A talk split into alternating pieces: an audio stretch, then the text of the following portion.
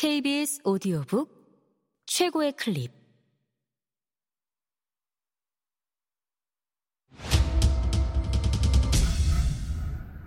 KBS 오디오북.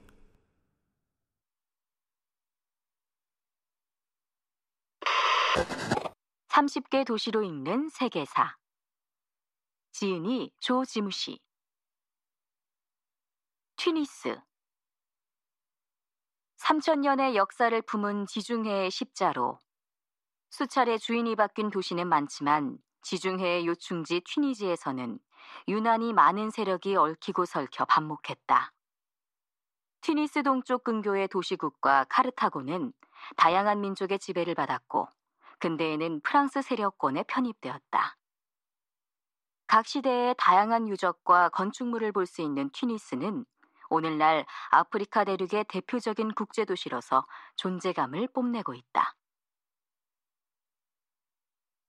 지중해를 제패한 해양 도시국가.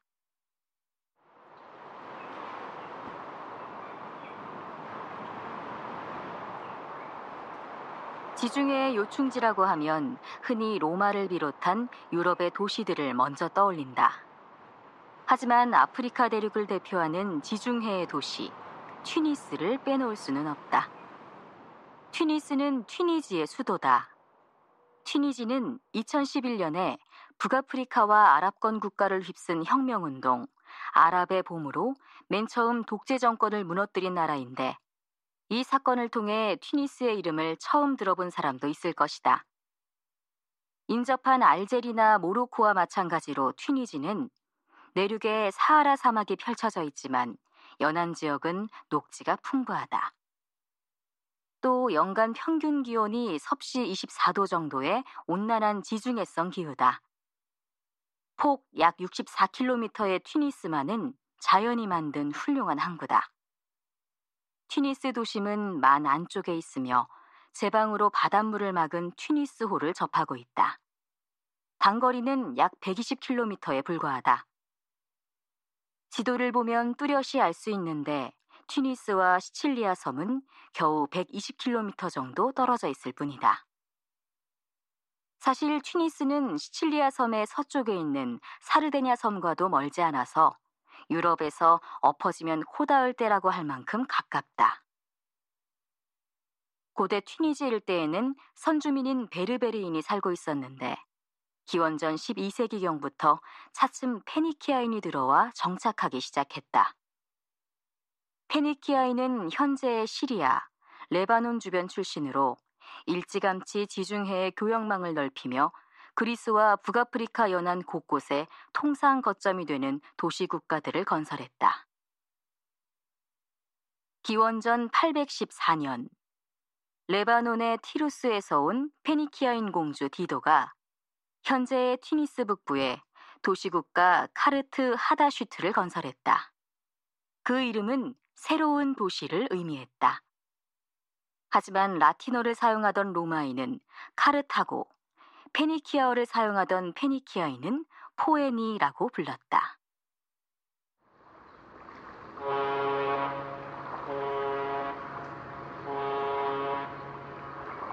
카르타고는 지중해의 동서와 남북을 잇는 해양 국가로서 크게 발전하여 주변의 시칠리아 섬, 코르시카 섬, 사르데냐 섬은 물론 지중해 각지의 위성 도시를 만들었다.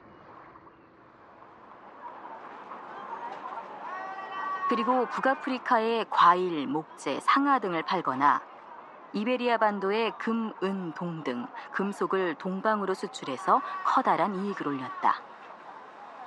기원전 5세기경에 이미 카르타고 시내에는 바둑판처럼 가지런하게 구획된 도로가 건설되어 있었다고 한다. 100년 이상 계속된 이민족들과의 항쟁. 카르타고의 페니키아인은 자기들과 마찬가지로 지중해 각지에 위성 도시를 건설한 그리스인과 자주 부딪혔다.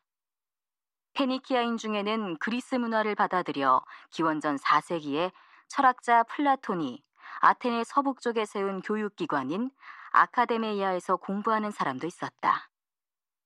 한편 로마 공화정은 처음에 카르타고와 우호 관계를 맺었지만 점차 지중해 제해권을 둘러싸고 충돌하게 되었다. 기원전 264년 카르타고와 로마 사이에 1차 포에니 전쟁이 벌어져 카르타고가 로마의 시칠리아 섬을 빼앗긴다.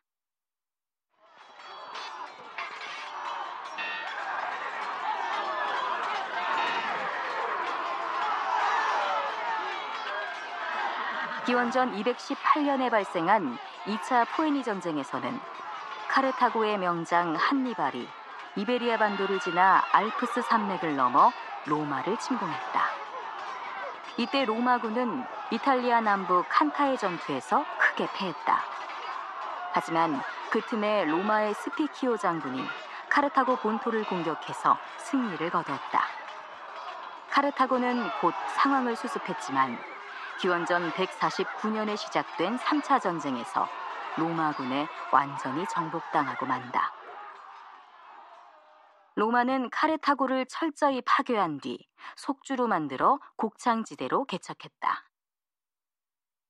이후 카르타고에서는 포도와 올리브가 풍성하게 재배되고 로마식 대규모 공중목욕탕과 원형극장이 세워졌다.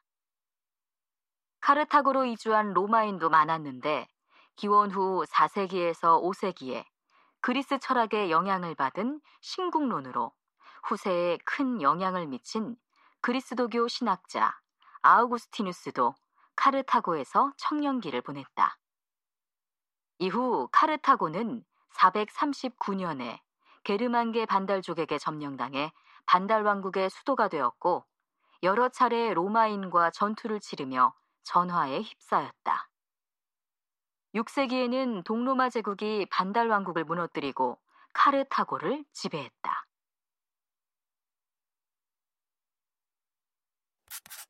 KBS 오디오 북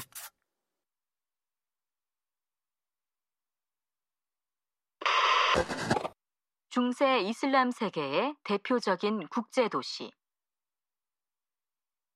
698년에는 이슬람의 우마이야 왕조가 북아프리카를 정복했다. 우마이야 왕조는 중심지를 카르타고에서 현재의 튀니스로 옮겨 이집트 출신 그리스도교들을 이주시켰다. 이때 구축한 시가지가 현재 튀니스시 서남부의 메디나 지역이다. 732년에 튀니스의 대표적인 이슬람 건축물 지투나 모스크가 완공되었는데 이때 사용된 184개의 기둥은 카르타고 유적에서 옮겨온 것이다. 이후 북아프리카에서는 아바스 왕조에서 독립한 아글라브 왕조와 파티마 왕조, 모로코의 무라비트 왕조 등 여러 이슬람 왕조가 등장해 흥망을 거듭했다. 그동안에도 튀니스 지중해 무역의 거점으로서 번성했으며 아랍 상인뿐만 아니라 전쟁 포로가 된 유럽인, 동방에서 온 페르시아인, 유대인, 아프리카 내륙 출신 흑인 등 다양한 민족과 인종이 드나드는 국제적인 도시로 발전했다. 11세기에서 12세기에는 튀니지를 지배한 유력한 왕조가 없었다. 그래서 튀니스는 일시적으로 이탈리아 반도의 베네치아나 피렌체처럼 거상, 직공의 수장, 무역선의 선주 등 힘을 가진 시민들이 자치체제를 구성해 도시를 운영했다. 하지만 13세기가 되자 무라비트 왕조에서 분리한 하프스 왕조가 튀니지의 지배자가 되었다. 1270년 하프스 왕조는 프랑스가 주축이 되어 튀니스에 쳐들어온 8차 십자군을 격퇴했는데 프랑스 왕 루이 9세는 이때 튀니스에서 병사했다. 유럽과 깊은 교류를 나눈 이슬람 도시